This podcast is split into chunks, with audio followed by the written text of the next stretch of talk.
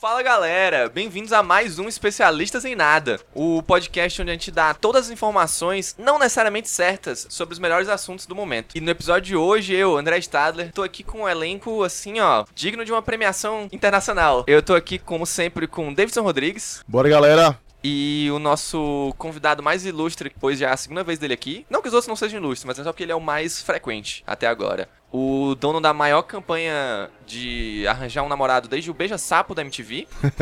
ele, Tainan. E aí, galerinha? Tô aqui de novo, né? Vou ganhar o Oscar de mais vezes no especialista em nada sem ser o principal. O apresentador coadjuvante. Tô praticamente virando um Ranger Verde aqui do, do programa já.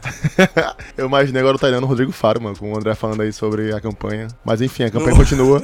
A Vai campanha dar namoro. vai dar namoro. A campanha continua e ficarei muito feliz no dia que realmente ela for efetiva e der certo. Ai, Faro, ele mora muito longe. E além do Tainan, temos conosco um cara que foi muito pedido no nosso programa. Um cara Controverso. conhecido por ser especialista em tudo. Ele mesmo, The Lobby Boy, Renan de Araújo. E aí, meu povo, tudo bom? Sou filé. A contragosto do editor, só pra incomodar ele, mas estamos aqui, só pra falar mal da academia, viu? Vai dar certo. Olha aí, polêmico já. O Léo Stronda vai chegar na porrada de ti se tu falar mal da academia. Mas quem é Leo Strand na frente do 38, véi? Caralho! Desafio, viu? Léo Stronda, se você quiser, ó. Desafio. O Renan já começou exagerando aí nas coisas, mas é isso aí, né? É o Renan. Quem tem filtro é teu microfone, véi, não sou eu. Eu tô aqui só pra incomodar mesmo, tá ligado? Não, mas agora falando sério, a gente vai falar sobre o Oscar de 2020, a 92ª edição do Academy Awards. Que vai acontecer no dia 9 de fevereiro desse ano. E a gente tá aqui já uma semaninha antes pra falar pra vocês quais filmes vocês têm que assistir, quais você não precisa assistir. Todas as opiniões bem basadas de quem assistiu 25% dos filmes só que estão concorrendo. E além disso, obviamente, falaremos das bizarrices que já rolaram ao longo dos anos no Oscar, a história por trás dele. Então é isso, estamos aqui com nossos convidados ilustres, que sabem muito de cinema mundial, muito melhor do que negócio de choque de cultura aí, que fica dizendo que sabe de, de negócio de filme. Aqui é que é de verdade. Aqui tem E Renan. Aqui tem Renanzinho. Nanzinho. e vamos lá.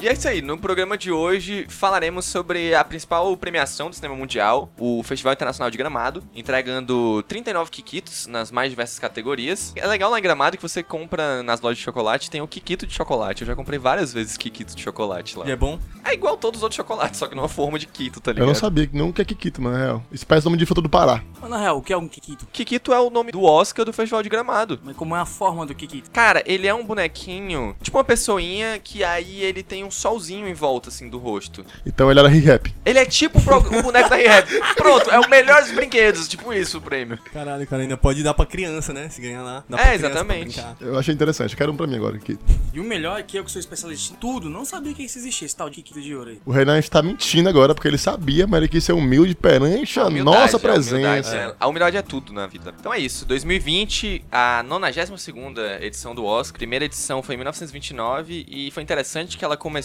valendo dobrado. Em 1929 concorreram filmes lançados em 1927 e 28. Em 1929, velho, devia ser só no barracão, né? O, o Oscar, porque ele tava na crise. Pois é, um invocado que literalmente começou no ano da crise, né? Verdade, não tinha nem me tocado disso. Pois é. E é interessante isso mesmo. Nessa época, os valores de tudo eram muito diferentes. Um ingresso para a primeira cerimônia do Oscar custava apenas 5 dólares. Caraca, velho. Mas imagina um trato feito, velho. Rick, eu trouxe aqui para você um ingresso da primeira edição do Oscar. Olha, eu não entendo muito bem nisso, eu tenho que chamar um amigo aqui pra ver isso. É, vale 50 mil dólares? É, vou dar 10. É, eu ofereço aqui 100 reais e um caldo de cana.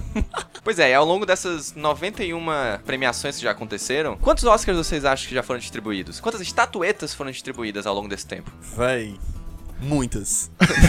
Tainan chutou muitas. É. Renan, ele tirou ali a calculadora já, ele tá fazendo o cálculo. Ah, Eu, eu chutaria, sei lá, tipo, mais de 3 mil. Eu não vou ficar aqui matutando na cabeça, mas a minha calculadora disse 1820 prêmios. 1820, precisamente? Não, eu fiz uma estimativa de 20 prêmios por ano, porque todo ano aumenta uma categoria, baixa categoria. Não, mas é que tá, né? Não é só a pessoa em si. Todo mundo ganha um Oscar. Os produtores ah, então, Vamos ganham. botar 3 mil pe- estatuetas aí. Eu quero o número exato, me dê Vamos um lá, número. vamos dar 3.520. Eu vou botar 3 mil. Eu vou botar muitas e 27.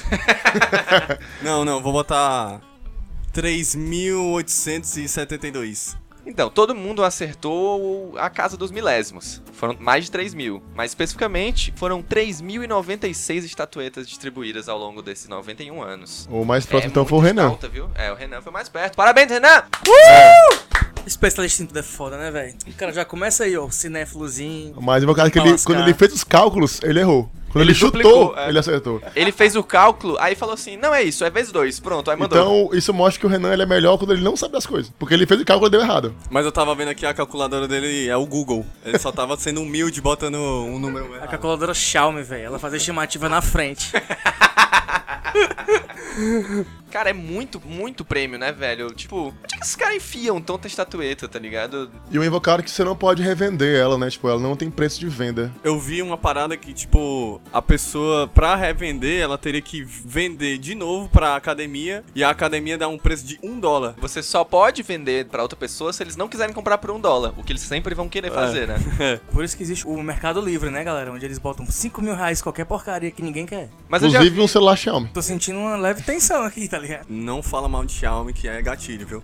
Não fala não. Só os Xiaominions aqui. Só por descargo de consciência. Eu e o Tainan somos Xiaominion consagrado na igreja, tá ligado? Então você tá pisando em areias movediças, aí, com cuidado. Renan se empolgou aí, mas beleza. Falou de trato feito, eu- os caras falaram que volta e meia aparece gente lá querendo vender Oscar e eles não aceitam, porque sabem que não vão poder revender Ah, pra sim, ninguém, tô tá ligado. ligado? Eu tava vendo que ele realmente tem um valor estimado quando é produzido, mas ele é produzido por 500 dólares só. Ele não é tão caro assim, não. Eu sei, mas tipo, se não tivesse essa putaria da academia dizer que é ilegal, ia ser caro, né? E esse tipo acho aqueles que esse anel cara de é Super isso, Bowl. é. Mas é outra coisa. Ela é banhada a ouro ou ela é ouro maciço? Ela tem 4 kg, ela tem 4 quilos, aqui é muita coisa. Ela é feita de estanho e é folheada a ouro. Ah, é Ro- Joy Romanel. Ela é ouro 14 quilates. Eu vi uma curiosidade que durante a guerra, a Segunda Guerra Mundial, eles deixaram de fabricar ela com os materiais lá por causa do esforço de guerra pra fazer, sei lá, bala. E aí durante quatro anos, eu acho, a estátua foi desse jeito, mas eles deram um vale pra galera que tipo poderia pegar, retirar depois, é, é. podia pegar a estátua valendo. Um vale, cara. É, pô, um vale, pô. Um Vale alimentação. Tem um vale Oscar. Os caras ganharam um Oscar fiado, então. Foi, foi, um Oscarzinho mó paia de plástico.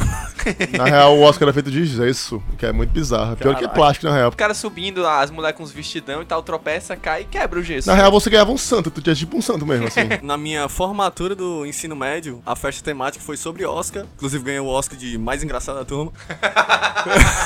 Concordo com a premiação. Não, eu acho que foi uma premiação por pena. Eu achei justa. É da minha turma, mano. Da minha turma eu era o mais engraçado Tinha mesmo. um Foda-se. 12 na turma dele, ele estudava É. na turma de alunos especiais. Um colégio de surdo muro, tá ligado? É, um quando Tá todo ligado? mundo eu era o único que falava. E, e o Oscar era feito de gesso e eu quebrei ele. Era só isso mesmo que eu queria falar. Porra, e esse valor de só 500 dólares da estatueta, eu fiquei pensando no que que esses ladrões quiseram, né? Porque em março de 2000, roubaram 55 estatuetas do Oscar de um depósito em Los Angeles. Caraca, doido. E Isso era, tipo assim, semanas antes da 72ª cerimônia de entrega. Tô agora impressionado que não tem um filme sobre isso, né? Não tem filme sobre isso porque os caras se cagaram de medo e largaram metade dessas porra aí, tá ligado? No lixo, não foi? Foi achado no lixo alguns. Pois é, alguns dias depois, um cara que era tipo assim, mexia em lixão, essas coisas, ele achou 52 das 55 estatuetas. Ele tava, tipo, atrás de um, de um restaurante fudido lá em Los Angeles, dando sopa lá os bagulho. Exatamente, ele ganhou bonificação e foi convidado. Inclusive, tem até lá, tipo, no dia ele mostra lá ele, quem é a pessoa e tal. Mas os Oscars foram usados. O lance é esse, as estatuetas feitas no ano, elas só servem pra premiação do ano seguinte. Então, tipo, os prêmios que foram dados no ano de 2000 já estavam prontos há mó tempão. Pode só que crer. mesmo assim, a empresa que é responsável por fazer o prêmio, os caras deram gás lá, botaram a meia dúzia de estagiário pra ficar fazendo 24 horas por dia as estatuetas, fizeram 55 novas, só que acabou nem precisando, tá ligado? Porque essa ia ser só do ano seguinte. Sim. E o legal dele ter ganhado 50 mil dólares é porque vale bem mais do que as 52 estatuetas que ele ganhou, né? Porque vale 26 mil 52 estatuetas só. Mas é invocado que a gente realmente pensa que deve valer muito. Eu acho que eles roubaram pensando isso. Exatamente, é. E É. Inclusive, é uma boa estratégia em relação de mercado que não vale nada, porque realmente ninguém quer- quer roubar o negócio. É, e não gera um mercado paralelo em cima da estatueta. Pois é, estranho, também. né? Invocado isso. É. Aí alguém quer um Oscarzinho roubado aqui, ó, de qualidade. Se fizesse isso com mais coisas, evitaria muito tipo de roubo. Mas o negócio é que o pessoal ia criar um mercado só pra ir invadir a casa dos atores e roubar a, o Oscar da Mary Streep de 1998 pra fazer É verdade. vender no Mercado Livre por 70 mil reais. Ia ter um mercado disso, tá ligado? E a galera Verdade. evitou criando uma lei interessante. Não, aí. pois é, é por isso que eu tô falando que seria massa se tivesse mais coisas com esse tipo de lei, tá ligado? E o mais doido é que, beleza, o cara achou 52, né? Sobraram três. Uma dessas três que sobraram foram achadas anos depois. A filha da Parangaba. Do lado, Do lado de um periquito australiano. 10 reais. Feira da Paraná. Tinha um Play 3 do lado, Três jogos do GTA. E o cara Ah. passando de lhama do E a lado. carne de jacarelaça. um Fusca azul de uma menina aqui famosa. Verde, é verde. É verde? Só dá o Tony que é foda. 13 mil reais. Olha aí, vale mais que é o Oscar. Verdade, um Fusca vale mais que um Oscar. Eu já vi um, uma cabeça de cavalo, velho, na feira da Parangaba, mano. Era do Poderoso Chefão. Se você quiser aqui, ó, intimidar alguém, ó, compra essa cabeça de cavalo. Pois é, as... uma das três estatuetas, ela foi encontrada durante uma ação pra combate de drogas em Miami. Acharam na casa de um traficante lá um monte de dinheiro, droga e uma dessas estatuetas roubadas, velho. Caraca, mano. Aí Nem imaginava dava isso. um filme. Aí dá filme, viu? Começa, tipo assim, o filme começava dessa parte e voltava pra trás pra contar Que toda a isso, história hein? até ela chegar lá. Ei, só uma coisa, o Oscar vem com o nomezinho da galera? Na verdade, ele fica esperando lá a hora da premiação. E aí, tipo, sempre tem os envelopes secundários. E aí, na hora de entregar, eles já tem a placa com todos os nomes esperando, entendeu? Aí eles só pregam na hora a plaquinha certa e entrega lá pra galera. Ah, então é tipo futebol, que a galera bota lá na hora. É, só que eles bordam enquanto a galera tá comemorando Ah, e tal. A gente falou aí sobre o Oscar de Gesso, né? Um pouco mais atrás. E eu achei interessante que durante essas premiações tiveram alguns Oscars que foram feitos especialmente pra algumas pessoas. Teve uma época que eu não sabia que crianças ganhavam Oscars em miniatura. Eles não ganhavam o Oscar também normal. Que merda. Que Mini merda! Oscar, mini Oscar. Baby Oscar. É o Oscar do McLanche feliz, velho. Até 44, os atores que ganhavam de melhor ator ganhavam a estatueta normal e os coadjuvantes ganhavam uma menorzinha. Tem ainda uma curiosidade pra dar sobre o Oscar que, pra quem não sabe, a altura dele é o tamanho real do nosso amigo Matheus Parente. Estou sem palavras com essa piada, velho. Um abraço, Abortinho. É, o que são exatos 35 centímetros. É, eu acho que talvez hoje ele tá diminuindo um pouco, né, por causa da idade, É, mas A gravidade pesa. o parente é um lápis, tá ligado? Ele tá diminuindo com o tempo. Valorizando ele, ele vai ficando menor. Mas sim, é sério. E achei massa também que teve um cara que foi um ventríloco, concorreu ao Oscar. E ele ganhou um Oscar de madeira, que tinha boquinha articulável. Nem fudendo. Aí ele, aí ele Sério. pega o Oscar. Ei, não, não tem como ser um de metal mesmo, não, pô. Eu tô imaginando se Gara pra tu ganhasse o Oscar. Seria só os bonequinhos. E uma mão, e uma É mão. uma assim, mãozinha, articulada, só é, a mão articulada. Na sua. Não, né? o Walt Disney, ele ganhou Oscar grande e sete pequenininhos quando foi ganhar a Branca de Neve. Mas quer dizer que só porque ele é o Walt Disney ganhou 8 Oscars, cara? Mas ele é o Walt Disney. Ele, inclusive, é o cara que mais ganhou Oscar na história. Sim. Ele foi o cara mais indicado da história, ele tem 59 indicações e 26 prêmios recebidos, cara. Inclusive, quem é o cara que tá próximo dele chegando? Concorreu esse ano de novo. Vocês sabem? Deixa eu tentar chutar aqui. É, Eu acho que eu é sei quem é. Scorsese, Scorsese. Não, o Scorsese ele é o maior diretor com vivo é, indicações. Porra. Eu acho que eu sei quem é. É o.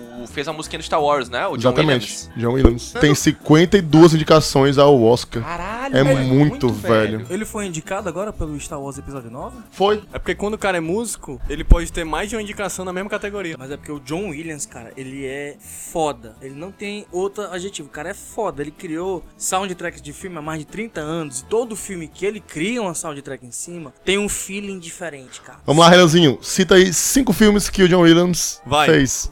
Star Wars Episódios 4, Hum. 5, 6. Um, dois, três. Certa quatro. É. resposta! O Renan ele fala com seriedade, aí ele engana as pessoas, tá ligado? O segredo do Renan é falar com seriedade. Qualquer coisa que você fala com propriedade é o É, primeiro passo. É, realmente. É porque como vocês estavam falando do John Williams, eu me lembrei que eu vi um programa no YouTube, né? Porque eu só vejo YouTube, de que o John Williams fez as- a, trilha sonora do Esqueceram de Mim 1. Só que ele pediu pra fazer a trilha sonora do Esqueceram de Mim 1 depois que ele assistiu o primeiro corte do filme, tá ligado? Que louco, velho. Não imaginava que, era... que ele se metia com esse tipo de filme, não. Achei que era só filme de ação, essas coisas assim. E o mais engraçado é que o Esqueceram de Mim, ele quase foi cancelado. Sério? Sério, porque a Warner Bros. não queria pagar o orçamento que a produção queria fazer do filme. Aí a Fox foi lá e começou a contratar todo mundo do filme pra refazer sobre o nome da Fox. Então a Warner queria desligar o filme e o agente da Warner chegava lá: você não tá mais produzindo esse filme. No outro dia chegou o cara da Fox, botou a bandeira da Fox e falou: vocês vão produzir agora o filme pra Fox. Mas. Muito foda. E o pessoal que produziu esse filme não achou que da- ia dar um sucesso tremendo. Mas com o John Williams encapsulando todo o sentimento do filme, que foi lançado no Natal. E o filme se tornou o maior sucesso de bilheteria, velho, daquela década. Foda, foda. Pra quem não sabe, o o Renan tem tatuagem do Macaulay Culkin nas costas. Uma cara que eu usando a blusa do Ryan Gosling. Usando a mão do É. Macaulay Culkin, usando a mão do negócio. O Renanzinho falou cancelado aí, já imaginei uma opinião polêmica. Do nada tem um filme, tem lá uma placa, o gato preto é uma merda, tá ligado? É o, é, é o- ele usou na ve- o significado antigo de É, cancelado. que ninguém pode mais usar, porque estamos em 2020, né? É, 2020. Sabe que tudo mudou.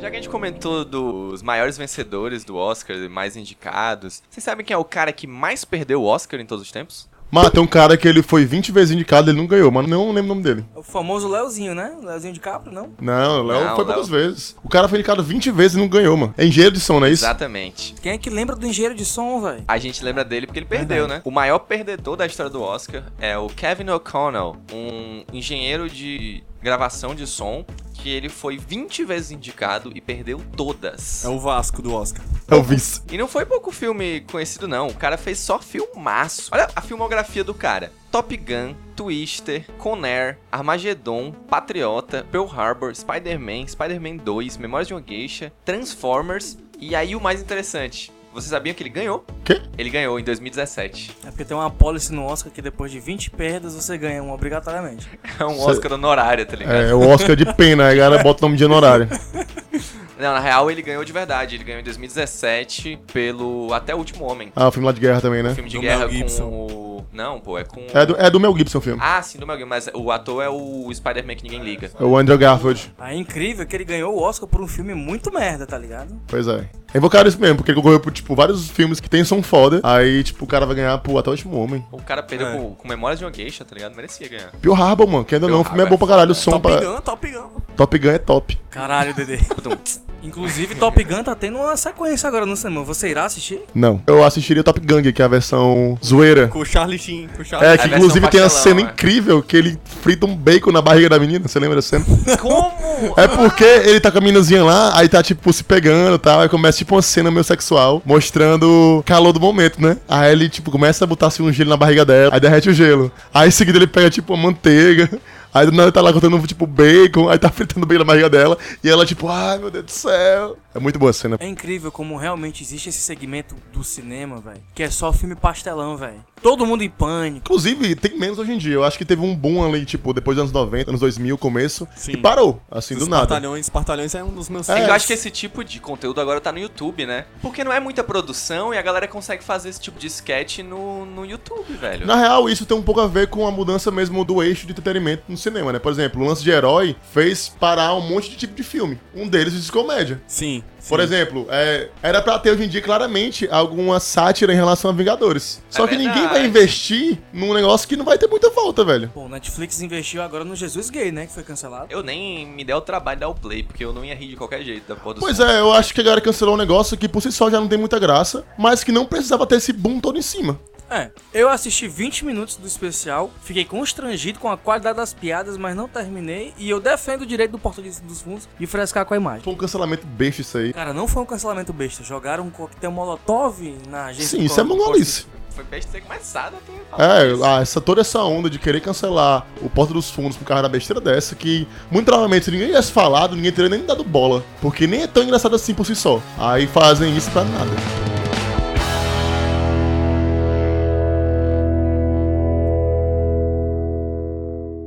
Agora, eu, como o cinéfilo da mesa, né, eu quero saber. Porque essa eu realmente não sei. Desde a primeira premiação foi o mesmo design de estatueta. E o que é a estatueta? Eu fiz uma pesquisa no Google, altamente concentrada, botei curiosidades Oscar e descobri que a estatueta é um cavaleiro segurando uma espada em cima de um rolo de filme com cinco buraquinhos no rolo de filme, aqueles rolo antigo. Aí cada buraquinho representa uma coisa: é atores, diretores, produtores, técnicos e roteiristas. Caralho, tá aí um negócio que eu não tinha a mínima ideia. Mas nem eu, eu sempre imaginei que era um cara, sei lá, apertando a barriguinha, Achei que ele tava com um cólica. nu, tá ligado? É só Já isso mesmo. pronto pra. É, exatamente. Agora, tipo, eu fiz várias pesquisas sobre o porquê do nome Oscar, já que o nome da premiação mesmo é qual, André? The Academy Awards. Pois é, mas aí tem um nomezinho que virou um apelido, que é o Oscar, e ela tem várias fontes, assim, diferentes, que divergem entre si do porquê esse Arial, é nome. Helvética, Times pariu, André. Roma. Caralho. Olha, galera, eu vou embora. Falou, A gente tem que acabar por aqui, falou. Ai, ai. Não, mas sim, é, tem várias coisas que diferem. Uma foi que uma mulher que trabalhava lá nos bastidores, quando viu a estátua, disse que parecia com o tio dela, o tio Oscar. Ah, Aí mas o- meu tio, o cara É. Caralho, moleque, fez a estátua do meu tio, velho. Eu imagino se o tio dela anda nu pela casa com uma espada na mão. Ah, meu, meu tio cavaleiro.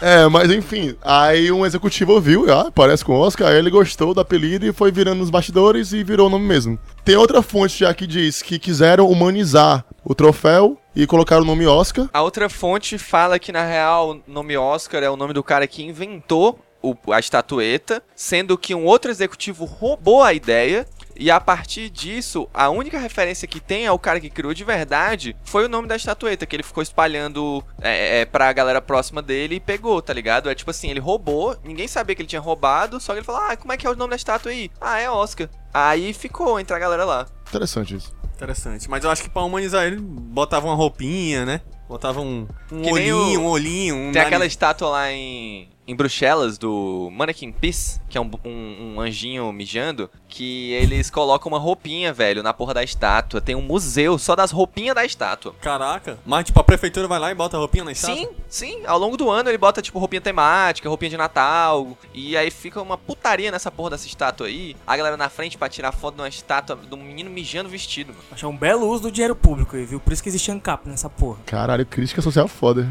Eu só queria fechar essa parte deixando claro que nenhuma informação que eu acabei de dar sobre a origem do Oscar é verdade. Eu inventei isso agora. Não, mas o pior é que é uma história que seria muito conveniente de existir. É, eu acreditaria. Ia estar espalhando agora fake news durante todo o Inclusive, é. Twitter. essa história acabou de virar verdade. É Porque- verdade, é. E digo mais, é espalhar fake news é o que gera é, engajamento nessa porra desse país agora. Não, mas se tudo é um rumor, as histórias que eu contei são um rumor, essa também pode ser um rumor. Verdade. A terceira história é essa. E essa também é um rumor tão rumor quanto as outras. Porque nenhuma tem a comprovação. É. Rumor que de trás pra frente é Romo.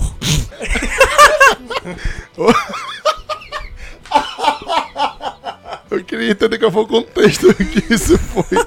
Quando vocês forem se reunir com seus amigos pra assistir a premiação e ficar dizendo, ai meu Deus, olha como o vestido da Zendaya tá lindo. Aí vocês espalham essa notícia de que na real o Oscar é o nome do cara que criou e foi roubado da estátua. Boa. Não, mas todo mundo sabe que depois de que inventaram o Twitter, o Oscar ele é uma, um evento social pra gente reclamar no Twitter da academia. E é a Não. melhor coisa que existe. Não, mas aí é tudo também, né? No Twitter é só pra isso. É, BBB tá aí, né, pra isso também. Pois é, qualquer premiação. Aliás, qualquer coisa no mundo, o Twitter ele é pra reclamar. Passas no, no arroz em época de Natal. Tem uma listinha na internet que mostra que você pode reclamar no Twitter no ano todo. Tipo assim, exemplo, janeiro é o começo do ano, sei lá. Aí Já tá programado em. Tem programação, já é mais sério. Aí, tipo, fevereiro, carnaval. Aí Nossa, quem, quem é a manda. favor, quem é contra. Aí Big Brother, quem é a favor e quem é contra. Aí Oscar, quem é a favor. Mas tem uma listinha de coisas que ocorre sempre todo ano que vai acontecer isso, tá É ligado? tipo... tipo um quiz no BuzzFeed.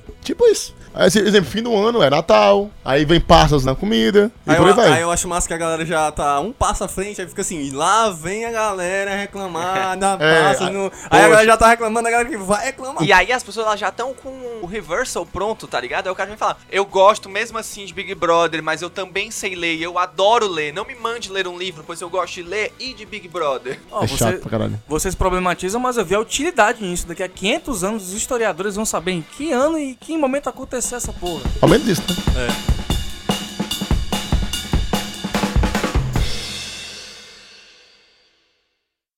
Vocês sabiam que só uma pessoa chamada Oscar ganhou o Oscar? Foi um músico chamado Oscar Hammerstein II, que ganhou duas vezes por melhor canção no Oscar. Pô, quais canções? Ele ganhou em 1942 pela música The Last Time I Saw Paris, do filme Lady Be Good. E depois ele ganhou em 1946 pela música It Might As Well Be Spring, do filme State Fair. Só filme velho. É, década de 40, filme em preto e branco. Não assista essa porra, não. Cara, pois deveria, são bons filmes. Já assistiu o State Fair, então? Não lembro. Me diz aí cinco filmes que tu assistiu preto e branco. Todos do Chaplin. Tá assistiu todos, os filmes do Me diz Chaplin. Cinco do Chaplin. E além do cara que ganhou o prêmio com o nome dele, né? A gente tem uma série de outras pessoas que ninguém imaginaria que estaria concorrendo ao Oscar. Uma galera estranha. Tipo assim, sabiam que Borat concorreu a melhor roteiro no Oscar? Putz. Ei, mas peraí. Vocês estão falando mal de Borat? Porque ele realmente é genial. Não, E não, eu é... adoro Borat. Mas, velho, é porque tem uma crítica social ali meio foda. Apesar de ser, tipo, meio random, ele realmente é bem impactante a Estados ah, Unidos e tudo mais. mas eu achava que o Oscar não ia levar ele a sério, assim, pra botar no Oscar. Mas tá eu ligado? acho que levou a sério justamente pela crítica em relação ao sistema americano das coisas. Porque Sim. é muito massa o lance que ele fala, exemplo, de guerra, assim. O jeito que ele vai também nos cultos americanos lá, é bem realmente críticas interessantes. Ele faz muita crítica com piada pra galera. E a Pois galera é. fica tipo, o quê? À primeira vista, eu achei essa camada realmente tosquice, pode ser estranho. Ele concorreu ao Oscar. Mas ele é um filme bem, bem fã. Eu adoro, o Sacha Baron Cohen é um gênio, velho. Ao contrário de Bruno, que ali ele realmente não tem nenhum conteúdo a não ser o humor mesmo tosco. Cara, esse filme, eu lembro que ele passou no cinema pouquíssimas sessões. E eu gostava muito do Borat, eu gostava muito do Ali D, o outro personagem do Sacha Baron Cohen. E eu fui numa Foda. sessão, tipo, nove e meia da noite, no Del Passeio assistir esse filme. E só tinha eu e uma meia dúzia de casal. E o filme é uma putaria descaralhada. É, é pinto pra todo lado, é uma loucura. Galera levando a gata, bora lá ver um filmezinho no cinema e pá, uma grande falando É tipo Bruno! É, É, exatamente. É, inclusive tem uma cena do belíssimo pau do Sasha, que é realmente enorme, verdade. balançando no filme lá. Blum, Pirocóptero. blum. É um pirocópterozinho, né? Pois é, a gente tem muitas indicações não convencionais nas categorias de melhor canção, né? Tipo Eminem, inclusive ganhou no 8 Mile, né? Merecido. Merecidíssimo. Lose Yourself é uma música do caralho. É, temos bandas como Three Six Mafia, Ah, isso aí eu me lembro desse, dessa premiação aí. Three Six Mafia! que ganhou melhor canção original em 2006. Era mas que era tipo a premiação do Oscar, todo mundo bonitinho lá e os caras tudo rapperzão, tá ligado? Pegando Vocês a lembram premiação que lá. o cara do South Park, eles foram vestidos de mulher e tudo a cidade? Eles foram ou apresentar ou foram receber o prêmio, aí eles foram vestidos de mulher e estavam todos drogados, velho. É e era porque- muito evidente que eles estavam drogados. É porque o. Na época que teve o filme do South Park, a, a canção foi indicada a melhor canção original. Aí eles foram. Aí eles foram vestidos de mulher e a cidade lá, muito doido. Porque os bichos passam a, a, a série todinha criticando essa galera, tá ligado? A indústria e tal, não sei o quê. Aí eles foram lá, mano, chapa, vamos aqui, muito doido. Você é pra tu ver que a academia pagou pra ver, né? Ver se eles iam fazer alguma merda lá na cerimônia, eles realmente fizeram. É invocado isso porque o Tainá falando sobre isso aí, sobre crítica e tudo mais. O Miyazaki, quando ele ganhou o Oscar por Viagem de Chihiro, ele não foi receber o prêmio. Porque ele não queria estar num país que tava é, guerreando pro petróleo. Sim. Aí ele é totalmente contra. E na época tava rolando acho que uma guerra realmente do petróleo ali. Foi depois de 2000 de 2001, né? Acho que foi 2003, eu acho. Guerra É. do Iraque. A primeira do Iraque, a segunda do Iraque, quer dizer. Pois é, eu acho que o Chihiro foi 2003, que foi logo pós ali o boom do terrorismo, né? E tudo mais, e ele se recusou aí, por causa disso. Tanto que ele foi ganhar o Oscar mesmo do Chihiro, depois, quando ele foi ganhar o Oscar no horário. Aí ele ganhou os dois de uma vez. Caralho, Sim. que legal. É. O Eminem também não recebeu, mas é que ele ficou dormindo em casa, que ele achou que não ia ganhar e nem foi. O Woody Allen, ele ganhou por três categorias diferentes, no mesmo dia lá, e ele não foi. Ele preferiu ficar em casa tocando clarinete, segundo ele. Tu gosta de gente assim que é crítico, assim, que contra a academia, essas coisas? Eu acho massa. Porque eu me lembro que o Nat Roots não foi buscar o meu prêmio MTV, viu? Como crítica.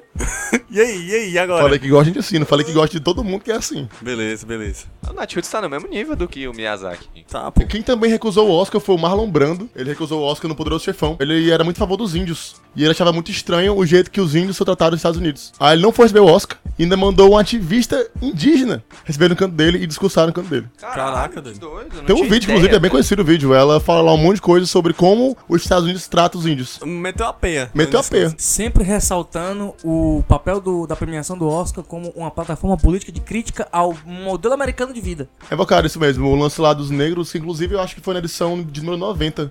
Começou, tipo, o Oscar Soul White, tipo, Soul White, né? É, o I So Ah, White, né? sim. A hashtag, né? Exatamente. Inclusive, acho que esse ano tá recorde de, de negro. Não. Foi eu- ne- no ano o deve Lion- seguinte. Esse ano tá com um recorde ao contrário, na real. A categoria de melhor a- atriz é seis mulher branca e loira. Mas tem esse ano também que teve mais mulheres indicadas, no geral, produção e tudo mais. Nenhuma delas foi a Lupita Nyong'o, pelo Us. Muito merecido. Eu acho também. Pronto, o Oscar tem essas estranhezas. O Oscar ele não é muito bom com filmes de herói, o que é normal, tipo, até porque, né? E também não é muito bom com filmes de terror. Então é muito difícil o filme de terror ganhar uma premiação, concorrer. Isso aí é bem claro em vários filmes recentes.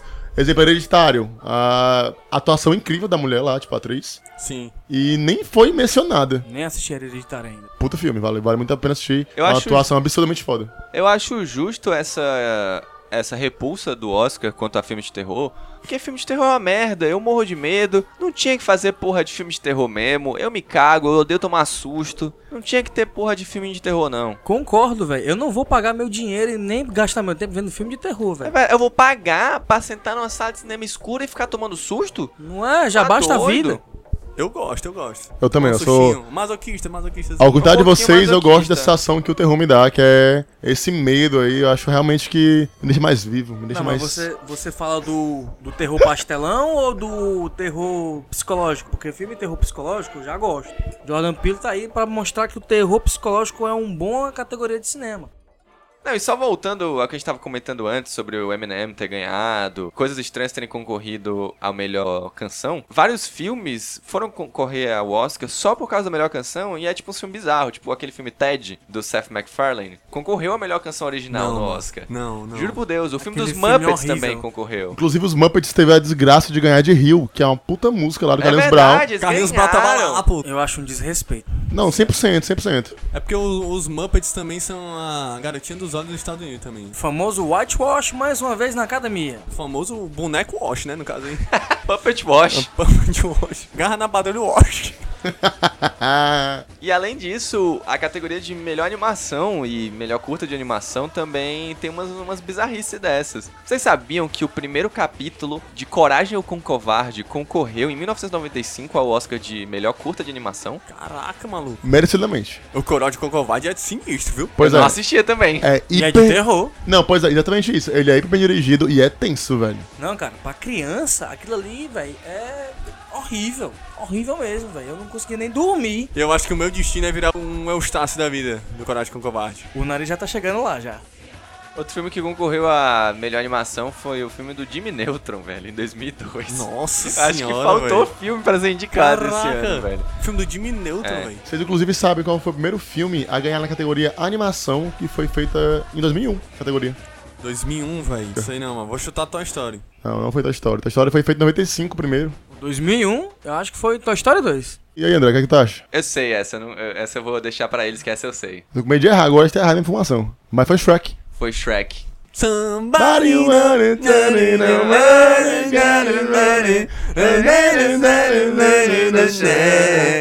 é Uma curiosidade rápida aqui, que tem um canal que é um cara que canta essa música em todos os formatos. É possíveis. maravilhoso, esse cara é muito bom. É, velho, é E muito bom. Shrek esse ano ganhou do Jimmy Neutron, que eu acabei de comentar, que foi o primeiro Oscar de animação. Eu acho que é por isso que o Jimmy Neutron concorreu, não tinha nenhum outro filme, tá ligado? E ganhou de Monstros S.A., que é um filmaço também. E um fun fact sobre Shrek é que Shrek tem a mesma quantidade de Oscar do que o Leonardo DiCaprio. Um. Caraca, hein, Shrek, tá podendo. Eu Tô imaginando o Jimmy Neutron que ocorreu porque realmente não tinha concorrência. Aí foi o Jimmy Neutron, o Shrek e aquela propaganda do Benfica, do cinema. da entrada, tá ligado? Da Sim, abertura dele sim. do Benfica. Agora que ele falou Leonardo DiCaprio, sempre bom ressaltar que Leonardo DiCaprio é o maior exemplo de nunca desista dos seus sonhos. Quatro anos seguidos concorrendo como melhor ator e só ganhou por um filme horrível. E ganhou pelo Que é o pior The filme Revenant. dele, realmente. Mas vale lembrar que nos anos anteriores que ele não ganhou, realmente foram merecidos os outros prêmios. Foi, foi. Aí, mas eu- eu acho que, no caso, ele se revoltou, porque a academia deu um Oscar num filme que ele não foi tão bem assim, e começou a queimar a Amazônia.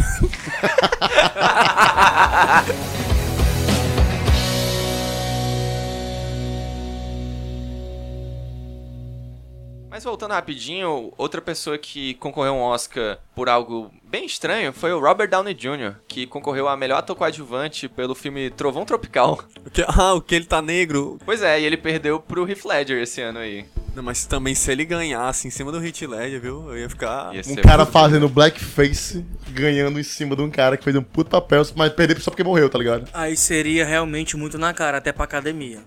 As categorias de atuação, elas têm várias curiosidades dentro delas mesmas. Por exemplo, a pessoa mais jovem a ganhar um Oscar foi na categoria de melhor atriz coadjuvante. Foi a Tatum O'Neill pelo filme Paper Moon em 1973, que ela só tinha apenas 10 anos de idade. Caraca, mano. Ela fez discurso? Será? Queria agradecer meu papai, minha mamãe. Minha professora, que me ensinou a Tomando- ler. Tomando um copo de leite com Nescau.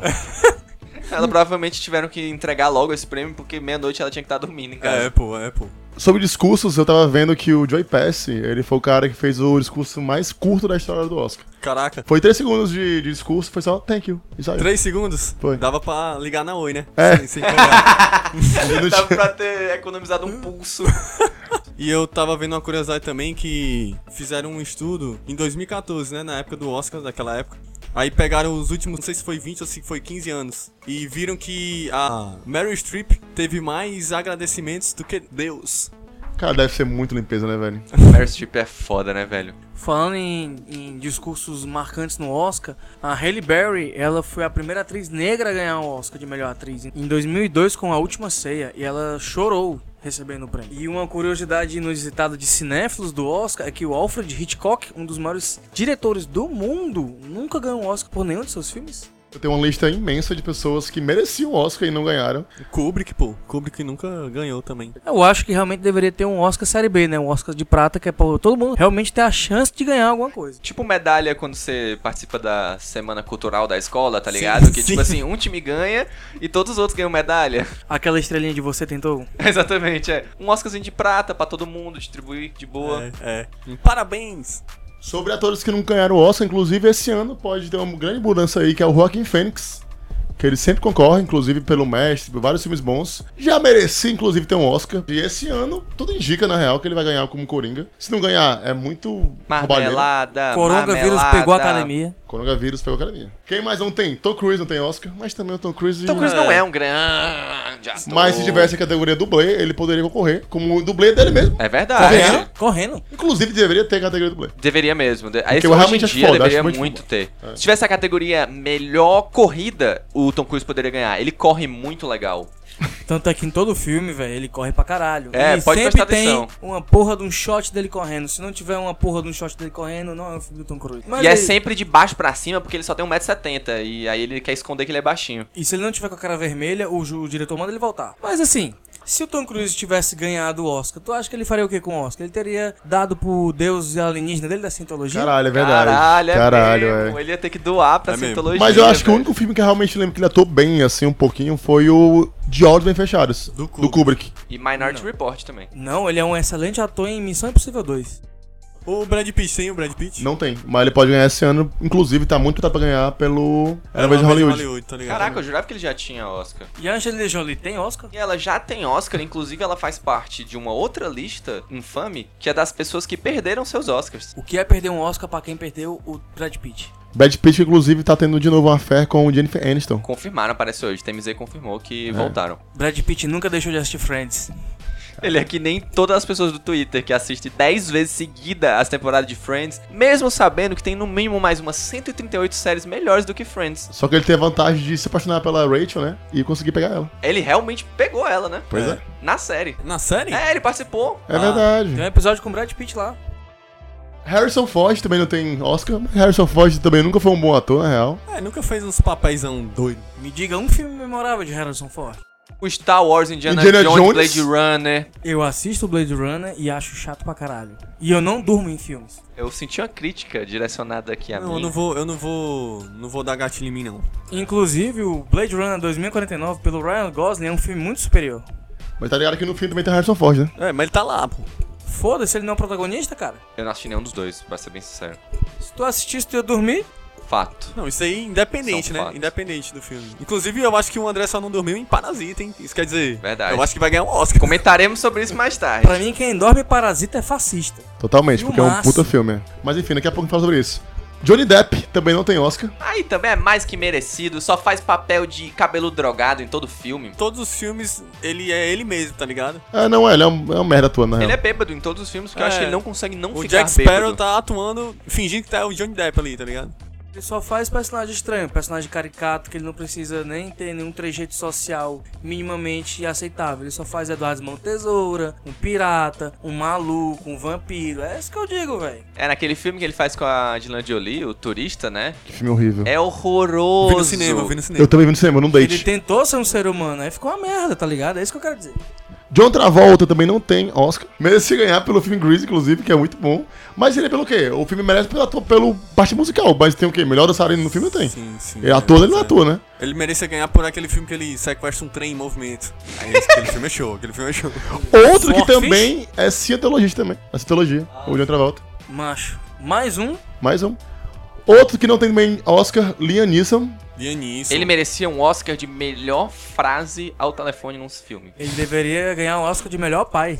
Não, esse não. Esse ele não pode ganhar, não. Não, o cara mano. tem na filmografia dele uns 10 filmes, onde em todos os filmes alguém na família dele é sequestrado. É. Caralho! Mas ele não vai atrás? É, mas um pai que é pai vai atrás. Ele não desiste das filhas. Justo.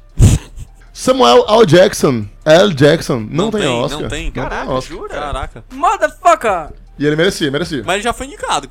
Ele foi indicado por Pulp Fiction como coadjuvante. Ah, sim. Já imaginou se ele ganhasse o primeiro Oscar pelo papel de Nick Fury? Puta que pariu, seria horrível, porque. Coitado do Scorsese. Ele poderia ter ganho de coadjuvante aí no Pulp Fiction, né, velho? Poderia pra caralho. Podia. Say what again? I tell you, I double dare you, motherfucker. Say what one more goddamn time. Ah, Tenho certeza que ele só ganhou papéis por causa dessa frase. Túmulo do Nick Fury tem a frase do, dele no Pulp Fiction. Sério? É porque ele fala um- uma parte da Bíblia. Aham. lá no Ah, final do é filme. verdade. Aí na- no, no túmulo do Nick Fury tem essa parte da Bíblia. E de atriz, é, eu acho muito foda a Amy Adams não ter ainda Oscar. Eu acho ela uma puta atriz. É, em meados da fé. Eu E jurava ela já que tinha- merecia. eu jurava que ela tinha ganhado nesses últimos anos. Mas ela já foi. Já foi. Indicado já, já várias Bastante. vezes. Ela foi indicada uma, duas, três, quatro, cinco, seis vezes já. E deve ter sido tudo recente. Foi de 2006 pra cá. Aí, ó.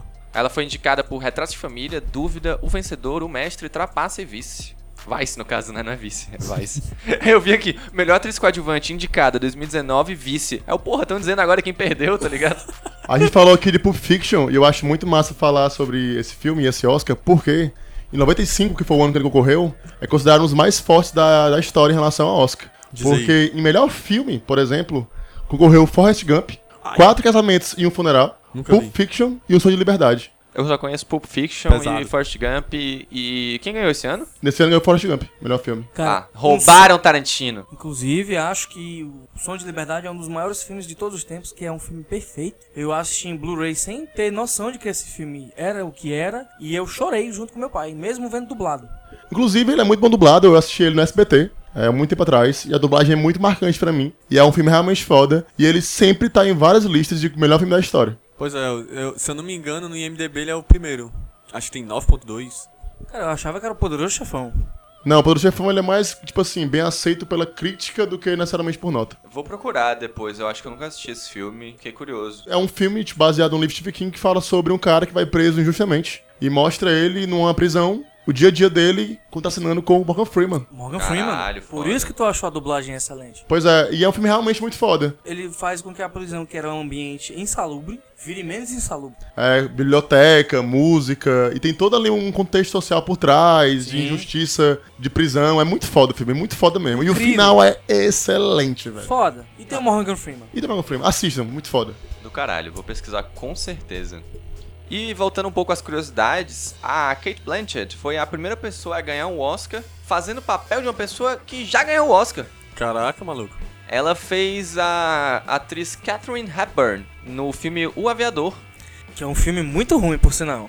Ah, eu acho bom esse filme até. Não, a piada é péssima. Eu não vi, não. É, uma- é péssima. Interessante que essa atriz que a atriz faz, né, que a Kate Blanchett atua como, ela é considerada por algumas mídias especializadas como a maior atriz da história do cinema americano. Ela foi indicada 12 vezes ao Oscar e venceu 4 vezes. Caraca, Ela é recordista. É, o American Film Institute considera ela a maior estrela feminina de todos os tempos do cinema Ela, inclusive, americano. recusou um Oscar. Sério? Aham. Por que tu não comentou antes, então? Porque eu não sabia falar o nome dela.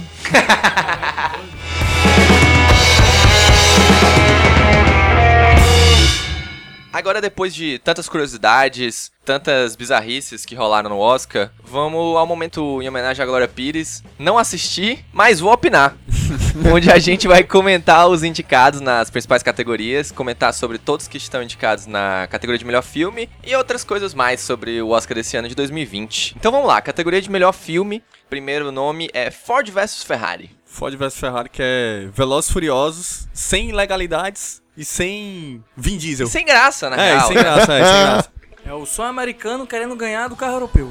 É, Olha aí, exatamente. eu- é, eu gostei do comentário. Ford vs Gostei Ferrari. bastante. Curti, curti. Ford vs Ferrari é aquele filme que tem que ter sempre no Oscar pro americano ser exaltado. Caralho, Sempre é muito tem- isso, velho. É um sempre filme tem que ter. muito chapa branca, assim. Um filme É nada tipo a assim, ver. é, é um filme que é assim, vamos falar de um carro que ganhou dos europeus? Asterisco, ganhou só três vezes, a gente faz dessas três vezes, tá ligado? As outras 130 que o europeu ganhou, foda-se. Aí bora botar, sei lá, o Christian Bale e o Matt Damon. Pronto, tá, tá feito o filme.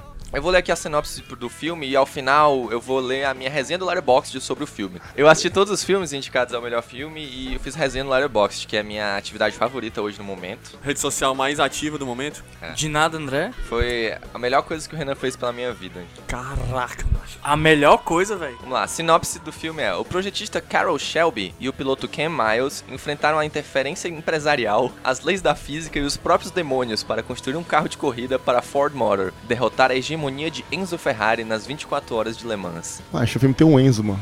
Começa errado. É o, É o primeiro Enzo.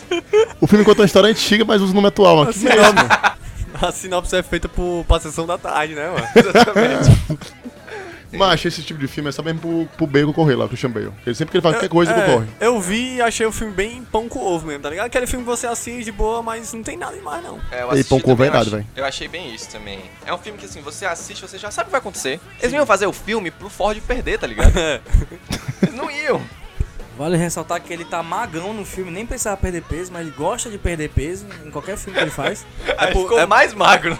É porque, sabe como é o Christian Bale, né? O antigo dele foi o, o Vice, né? Ele tava gordão, aí dessa vez magão, e é assim que funciona a vida Mas ele é dele. um cara meio enxerido. Se o cara, sei lá, papel magro, ele engorda, depois ele emagrece só pra dizer que ele emagreceu.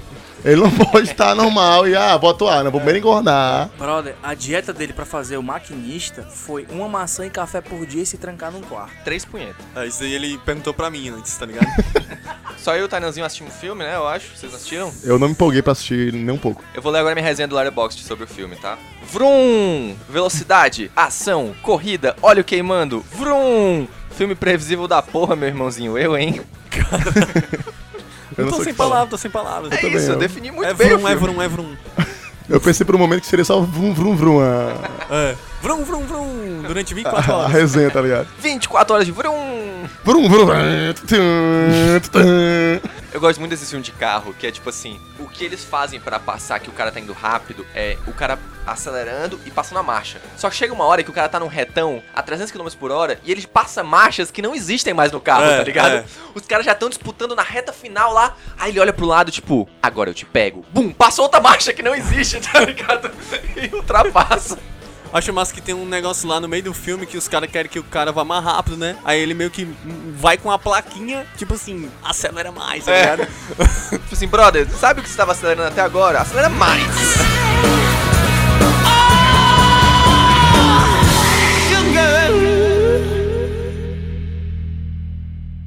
Então, o próximo filme nos indicados é O Irlandês, de Martin Scorsese. E só a sinopse rapidinho, é, O Irlandês conta a história de Frank the Irishman Sheeran, é, o pai do Ed Sheeran, um sindicalista e veterano da Segunda Guerra Mundial que se torna um assassino a soldo para a máfia. É só isso a resenha, tem 3 horas e meia e tem quatro palavras a resenha. Eu não assisti, não vou opinar. Eu acho que é tipo o asilo do Martin Scorsese, a- a- o retiro dos artistas do Martin Scorsese.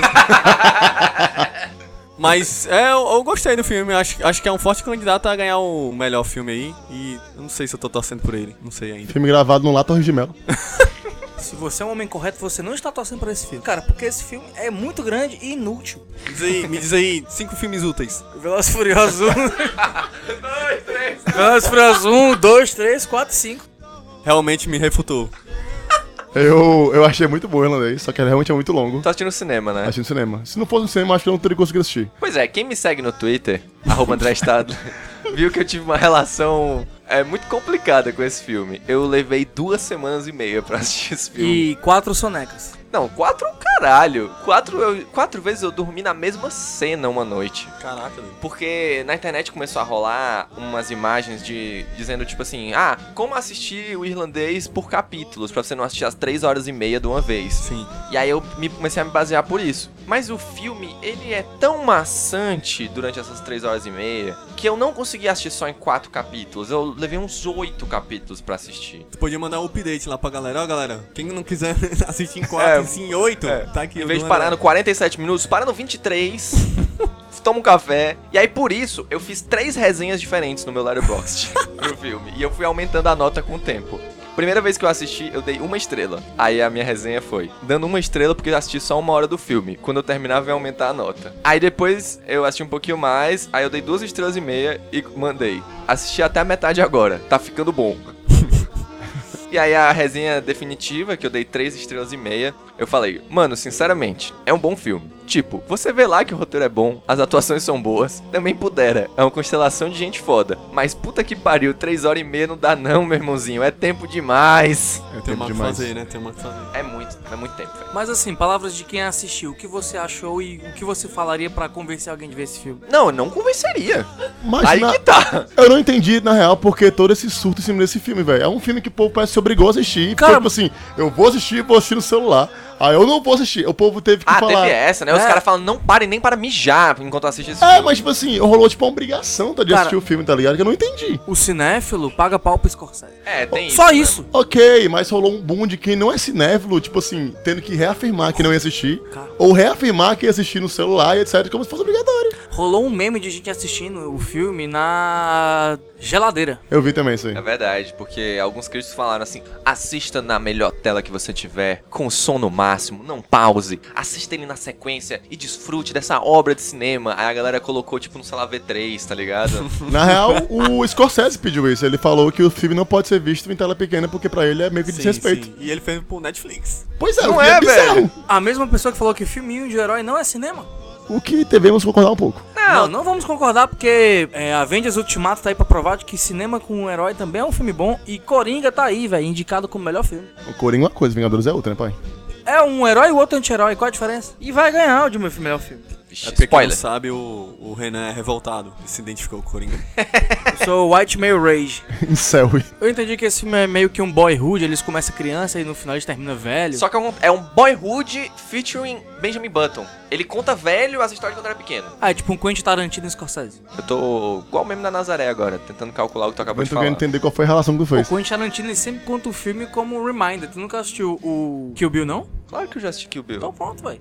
Começa bem velhinho o filme, aí contando o Rememorando passado. os tempos de frente. É, é. Tanto que o filme concorre a efeitos especiais pelo lance de refazer a pele deles mais de nova. usar o Maquiagem, filtro no caso, não? Não, foi Ah, é foi- 3D? É, foi refeita. de- Ele usou o filtro de velho do Snapchat. O fio de novo, né? O fio de novo. O fio de, de jovem, é verdade, fio de bebê. O fio de bebê. Ele usou fio de bebê no, no velho e aí não deu pra ele ficar bebê. Aí ele ficou adulto normal. É, ficou. Com o filho da Bela ficou velho. Exatamente. Vale ressaltar que o irlandês, o próprio irlandês, não foi indicado como melhor ator. É porque ele é ruim demais nesse filme, velho. Robert De Niro é ruim? É horroroso. Ah, o filme é ruim. Não, não, Cara, não. O Danilo é o ponto fraco do filme. Cara, é muito ruim, velho. Ele não consegue disfarçar que ele tá idoso. Mostra ele jovem, aí tipo assim, ele vai lá matar um cara porque a máfia pediu. Aí ele saca a arma que nem um velhinho tirando o totolec do bolso dele pra conferir se ele ganhou as dezenas. Ele tira assim a arma e faz bem, bem. Não, a cena mais deplorável que eu acho é a cena que empurram a filha dele e ele vai no mercantil bater no cara. Aí ele tira o cara de dentro do mercantil e vai chutar o cara. Mas eu acho que aceleraram a cena. Porque ele vai chutar, mano. Claramente, ele tomou três no flex pra poder mexer a perninha. Mas o reumatismo latejou, a artrose quase derrubou ele no chão. Foi a cena E vergonhosa. depois da cena tomou um muscular ainda. Dormiu gostoso. E o bicho faz meio que um brucutu, né, mano? Aí o bicho era grandão. Aí ele tá usando tipo umas ombreiras no, no filme. Não sei Tal qual a chute nos anos 90. É, exatamente. Tal Igual qual o Didi, Po- o Didi. É, Power Ranger. Ele tá com aquelas roupas como tem músculo desenhado, tá ligado? É, exatamente. Não, mas as cenas- tem umas cenas que realmente causam estranheza em relação a parecer jovem. Tanto que eu assisti o filme, eu não sabia que eles queriam parecer jovem. Não dá pra entender a linha do tempo. Todos eles tão velho. Ele tão Tipo, velho em todas. É, aí o Joy Pash, as cenas que ele, tipo, tá mais novo, ele quase não consegue falar, mano, Joy Pash. É. Porque o Joy Pash já virou Baby Yoda, né? Ele, tá, já virou. ele tá derretendo no filme, mano. As, as cenas dele jovem, ele tá usando duas TV de 42 polegadas de óculos escuros pra não dar pra ver a cara dele. Dois raios-x, Raio X, né? dois vidros fumê, janela fumendo. Ele foi na Betscar colocar o fim fumando. Não, mas em- eu não, sa- é, sério, eu não sabia que o filme tava querendo me vender a ideia de que eles estavam mais jovens. Eu pensei que fosse, sei lá, É, uns 10 anos atrás, né? Assim, o que É, é, tipo, mas aí eu depois fui pensar, caralho, peraí, mostra a ascensão do cara entrando na máfia. Então ele entrou na máfia, sei lá, com 34, 40 anos. É. E não parece 40 anos, não. Parece um. Cara, mas o que eu acho mais interessante é que um filme da Netflix foi indicado como melhor filme. Porque historicamente a academia tem preconceito com Netflix. Não só um como dois, né? Na real, acho que a Netflix teve 24 indicações no total. Tanto é que a Netflix, ela comprou um cinema em Nova York só pra exibir os filmes dela. É verdade, é que tem umas regras que é é obrigado ao filme passar no cinema pra poder concorrer, né? Netflix tem duas indicações pro melhor filme. História de casamento também. É, pois é. Vamos de história de casamento então agora? Pode ser.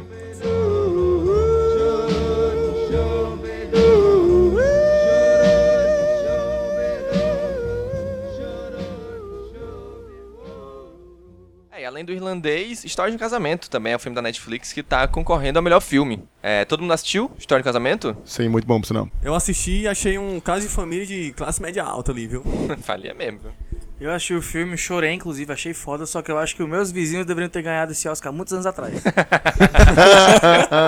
Então, a sinopse do filme é o seguinte: é, Charlie e Nicole estão casados há mais de 10 anos, mas chegou o momento de se separarem. Ele quer seguir trabalhando no teatro em Nova York, enquanto ela deseja seguir carreira em Hollywood. Com o país inteiro entre os dois, como irão lidar com a guarda do filho único? Isso é um belo exemplo de alienação parental, né? Esse filme, porque eles ficam brigando pra ver onde é que o menino vai ficar. Ninguém perguntou pra ele onde ele queria ficar. Não, mas pior que per- pergunta no filme, só que não interessa a opinião da criança no processo. Nunca interessa, mano. Criança não tem voz nunca. mano. É bem simples, ele quer ficar em É, Los Angeles porque tem Disney lá. Não tem Disney em Nova York. Disney? É, não é em Los Angeles, é Anaheim, mas é na, na esquina ali. Sim, é tão grande quanto Miami essa Disney. Primeiro não é Miami, é Orlando. Quer dizer que a capital da Disney no mundo é Orlando. É, mas a primeira foi em- na Califórnia. É Tem por isso em que o mundo quer Tóquio ficar também, lá. né? Tem. Tem na E tem na China. França também. Tem na China, tem duas na China, tem Hong Kong e Pequim, inclusive fecharam as duas por causa do coronavírus. Pois é, né? Então a Disney vai dominar realmente o mundo, começando pelo próprio país. Há muito tempo já dominou, na real. A gente que não sabe.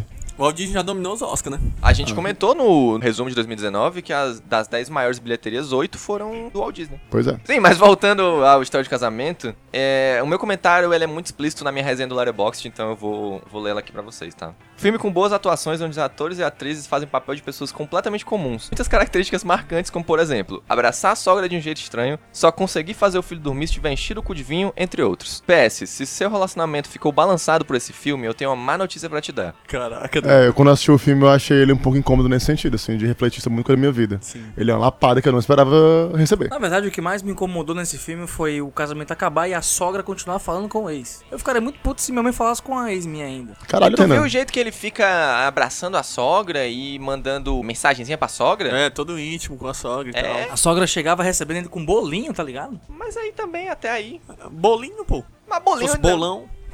Inclusive, ele achou que quando ele veio de Nova York, ele iria dormir na casa da sogra com a esposa, achando que eles ainda conseguiriam manter o casamento. Só que ela chegou lá e entregou, ó, tá aqui, ó, o papel do divórcio. Inclusive, é uma cena muito impactante. Pra ele e para a audiência. Esse filme trouxe uma discussão que eu odeio, que é a discussão que não deve existir, que é sobre Adam Driver ser galã ou não galã. Ele é horroroso. O Adam Driver, não tem como o Adam Driver ser galã. Ele é não feio. tem como o Adam Driver Ele ser é galã. feio e ponto final. Ele é feio e ponto final. Se ele fosse na sua casa entregar água, você não olhava nem pra ele, meu filho.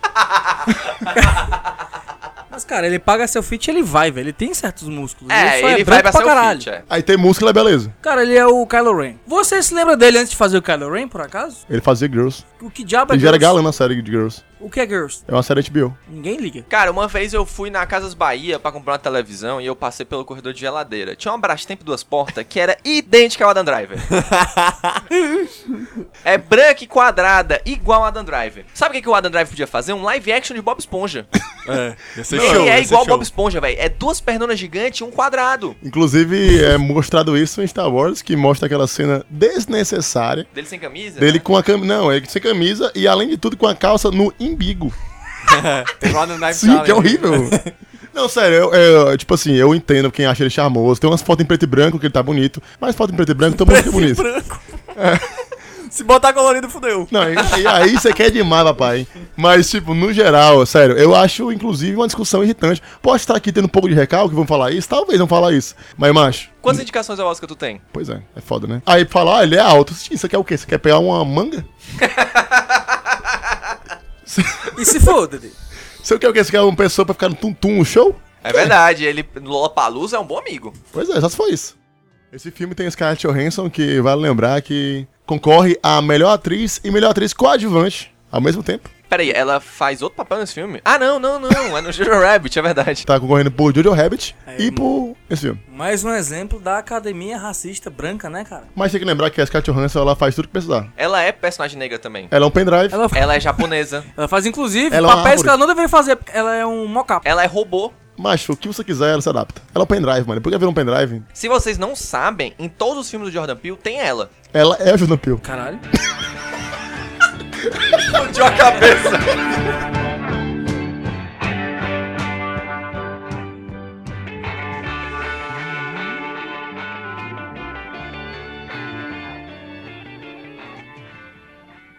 Também temos que falar sobre Coringa, né? Um filme aí que tá em alta há muito tempo, seja por meme, seja por influência, mas que também tá concorrendo a melhor filme. Grande coronga. Corongazinho, Coronga chega com tudo agora. Se espalhando pelo mundo todo.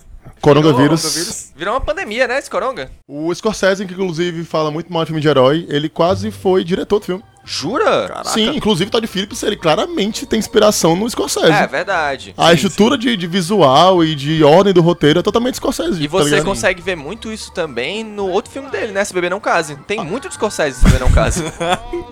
A estrutura do Coringa, você pensa que é Taxi Driver. Porque Exatamente. é Taxi Driver, com outra Só- skin. Exatamente, com outra skin. É o taxi driver com o palhaço bocão ali que se apresenta na beira-mar.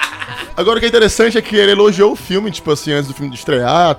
E esses dias ele veio dizer que ele não terminou o filme. Que nem eu que dormi no meio. Mas aí ele foi que nem eu, que só leu e comentou sobre o filme. Então, olha, o Scorsese seguiu a linha dele. Mais uma vez, a- o, mostrando o potencial do personagem, né? Que o Refragen ganhou o Oscar pós- póstumo e tá aí mais uma vez indicado como melhor. Eu acho, inclusive, se o Joaquin Phoenix ganhar com o Coringa agora, vai ser a segunda vez na história do Oscar que o mesmo personagem ganha o Oscar duas vezes. Não sei se deu pra entender direito. O Pra mesmo atores personagem, diferentes, né? inclusive. É, atores foi um diferentes. ator diferente. Isso aconteceu com o Poderoso Chefão, o Don Corleone. é. Foi pelo De Niro e Al pelo... Pacino. É, Marlon Brando, Marlon Brando. Al Pacino é o filho, é o Michael. É, Marlon Brando e De Niro. E agora pode acontecer com o Heath Ledger e com o Joaquin Phoenix. Assim, para as únicas quatro pessoas que não assistiram o filme, a sinopse. Não preciso dizer a sinopse do Coringa, vocês sabem quem é o Coringa, né? O comediante falido Arthur Fleck encontra violentos bandidos pelas ruas de Gotham City. Desconsiderado pela sociedade, Fleck começa a ficar louco e se transforma no criminoso conhecido como Coronga. Ah, Como já falei antes, eu não acho o Coringa um filme tão bom assim, mas eu acho que o Joaquin Phoenix dá totalmente um gás a mais pro filme. Aí você sai com a experiência muito boa do filme. É, ele é o filme todo. Tanto quando eu saí do cinema, eu saí muito impactado, aí depois eu repensando, eu, caralho, peraí, é o filme que é bom ou o cara ludibria com a atuação? E eu acho que é mais é realmente isso. Você fica ludibriado pela atuação, porque a história em si, ela é muito simples, ela é de um ponto a outro, muito rápida e muito genérica zona, mas Completamente aí... linear, né? A história, ela não tem muito, muitas curvas nela. Pois é, exatamente. Aí, então, daí você tira que o cara realmente bota o gás no filme, e é ele. Não, tudo bem. O ator ele tem um papel decisivo nesse filme, mas pra mim, como fã do Batman, foi uma releitura de um evento maçante já na história do personagem, que é a morte dos pais do, do Bruce Wayne. É, Que isso foi, eu acho que não Que precisava. foi, tipo assim, uma escrita fenomenal. Pois pra mim, isso é o ponto fraco do filme. Na real, a única parte que eu acho que não precisava era a menção ao Batman. O filme por si só, ele existe, e aquela menção foi bem forçada, assim. Não, mas foi uma releitura. Não, foi uma releitura rápida, de, muito rápida, tá ligado? E vários plot twists ao ao longo do caminho. Não, ok, tal, beleza, plot twist, etc. Mas eu acho que a releitura, nesse ponto da, de uma parte muito maçante, que é morrer os pais do Batman, o cordão quebrar e etc., eu achei que não precisava. É- Se tirar aquela cena do filme, ele não continua bom do mesmo jeito e a história termina do mesmo jeito. Não, mas tudo Totalmente. bem. Eu gosto dessa parte do filme, mas isso é ponto secundário. O ponto primário do filme é uma crítica ao V de Vingança. Por quê? Por quê? Porque ele faz um motim social, mais uma vez, com as máscaras. Então não é uma crítica, é um apoio, né? Não, é uma apologia. É, apologia, foda-se. É uma referência que chama. Inclusive, eu tava lendo esses dias sobre o Joaquin Phoenix atuando. É... Muita cena foi improvisada, né? Inclusive a cena dele dançando no banheiro. Sim. A ideia, na real, depois que ele matava o cara, spoiler do filme, que ele mata a primeira pessoa lá no, no trem, ele corria pro banheiro e ia chorar nervoso. Só que ele achava que não combinava com a cena. Aí foi o que aconteceu, ele ficou lá pensando. Aí até então o Joaquim Fênix não tinha ouvido ainda a trilha sonora. Aí ele mostrou pra ele a trilha sonora, o Todd Phillips pra ele, mostrou lá. Ele achou foda e pensou, e cara, e se eu dançar? Aí ele, vamos ver como é que fica. Aí ele improvisou a cena e ficou aquela cena muito foda. Aí a partir de então, toda cena que ele ia gravar, ele ouvia antes a trilha sonora, pra ter mais ou menos uma ideia de como seria o movimento dele e tal, pra ser um negócio sincronizado com a música. Achei isso muito foda. Bem interessante, eu não tinha É, ideia disso. foda. aí. Isso, inclusive, tem uma relação muito forte com a minha resenha que eu fiz pro Letterboxd sobre esse filme. Medo. Que ela começa assim: Também dormi na primeira vez que eu assisti. E foi bem quando ele mata uma galera lá que quem assistiu sabe. Mas depois eu baixei no Telegram e vi tudo. E é muito massa. Joaquim regaçou. Devia ser chamado pro Dança dos Famosos.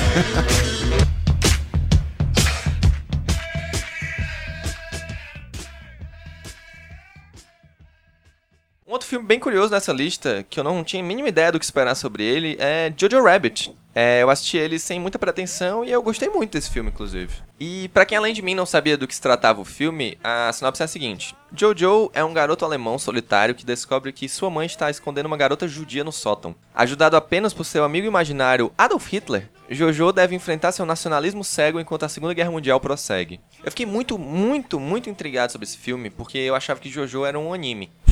E é. Mas eu, É, um inclusive, muito bom.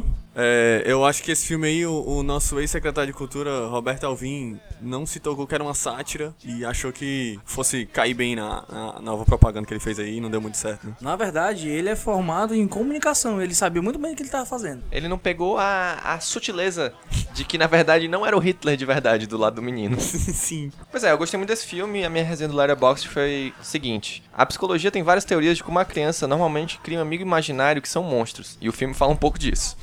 Uma trama fofinha pra você ficar dando risada e pensando, poxa, que bom que o nazismo já acabou e nada parecido com isso nunca mais vai acontecer.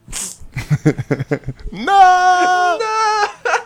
É, eu gosto muito do diretor, o Taika Waititi. Eu acho, Waititi. eu acho ele realmente muito massa, tudo que ele faz. Eu gosto do nome dele. Ele dirigiu o Thor, né? O Thor 3, que é bem divertidozinho, fofinho e tudo mais. Também atua no filme, inclusive. Ele é o cara lá de pedra. E ele fez também O Que Fazemos nas Sombras, que é um documentary sobre três vampiros que vivem na atualidade. E é realmente muito massa. Ele escreveu, dirigiu e atuou no filme. Então, ele é muito, tipo, irônico e tudo mais, meio ácido. E eu esperava já algo desse tipo. Inclusive, o filme, em relação à história, enredo, ele me lembrou um pouco é, O Labirinto do Fauno. Porque é uma temática meio que parecida. Tipo assim, a pessoa cria lá um amigo imaginário, na época era guerra também, e tem essa relação meio controversa e tudo mais. E me lembrou um pouco disso. Mesmo que, obviamente, não são filmes parecidos, mas aí se você for mesmo ler limpo a seco, me lembrou um pouco sobre Labirinto do Fauno. Total. E eu achei interessante desse filme que o Tainá comentou comigo. Ele falou: Ah, eu não sei se tu tocou, mas o diretor do filme é o Hitler. Aí alguém ou- tava perto e ouviu e só pensou assim: Caralho, como assim? O Hitler morreu há tanto tempo? Mas assistam, é um filme bem interessante. Inclusive, tem um filme também sobre Hitler que é muito legal, que é Ele Voltou, que é a é história. muito bom. Pois é, esse vale a pena assistir. Ah, sim. Como se ele tivesse voltado, né? Nos tempos atuais. O mundo se o Hitler voltasse em tempos atuais. E é muito interessante que tem umas criticazinhas em sutis frases, mostrando Ácidas. astas pra caralho, que mostra exatamente sobre a ascensão do fascismo no mundo e tal. É bem sutil assim, mas você fica, caralho, mano. Uma vez eu fui cortar o cabelo num barbeiro aqui perto de casa e ele do nada, no meio do corte, ele começou a falar: Assisti ontem um, um filme que Hitler voltava. Aí ele começou a discorrer sobre todo, toda a história desse filme enquanto ele cortava meu cabelo, falando sobre nazismo. Eu fiquei, quê? Eu Não sei se eu queria muito um cara cortando meu cabelo e falando sobre nazismo, não.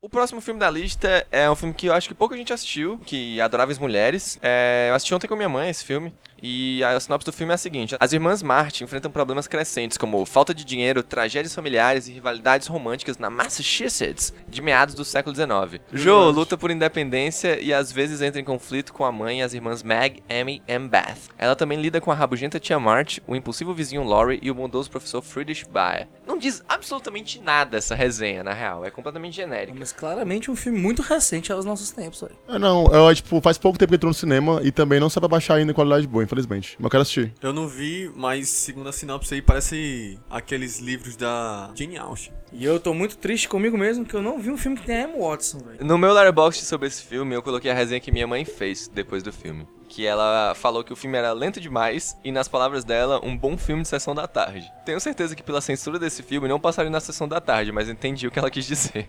Inclusive a Greta Gerwig, a diretora de Lady Bird, um filme excelente, tá dirigindo esse filme e em todo o meio de produção não há homens, é só mulheres. É, não tem nenhum homem em, em protagonismo nem relevante, assim, nem um pouco no filme inteiro. Inclusive, a grande polêmica dela não ter sido indicada a melhor diretora, né? Merecia Sim, demais, sim. merecia demais. Ela merecia pro Lady Bird, inclusive, já que é muito foda. Ela foi indicada, ela merecia Ela ter foi? ganho. Ah, não lembro. Mas aquele Lady Bird já foi muito foda.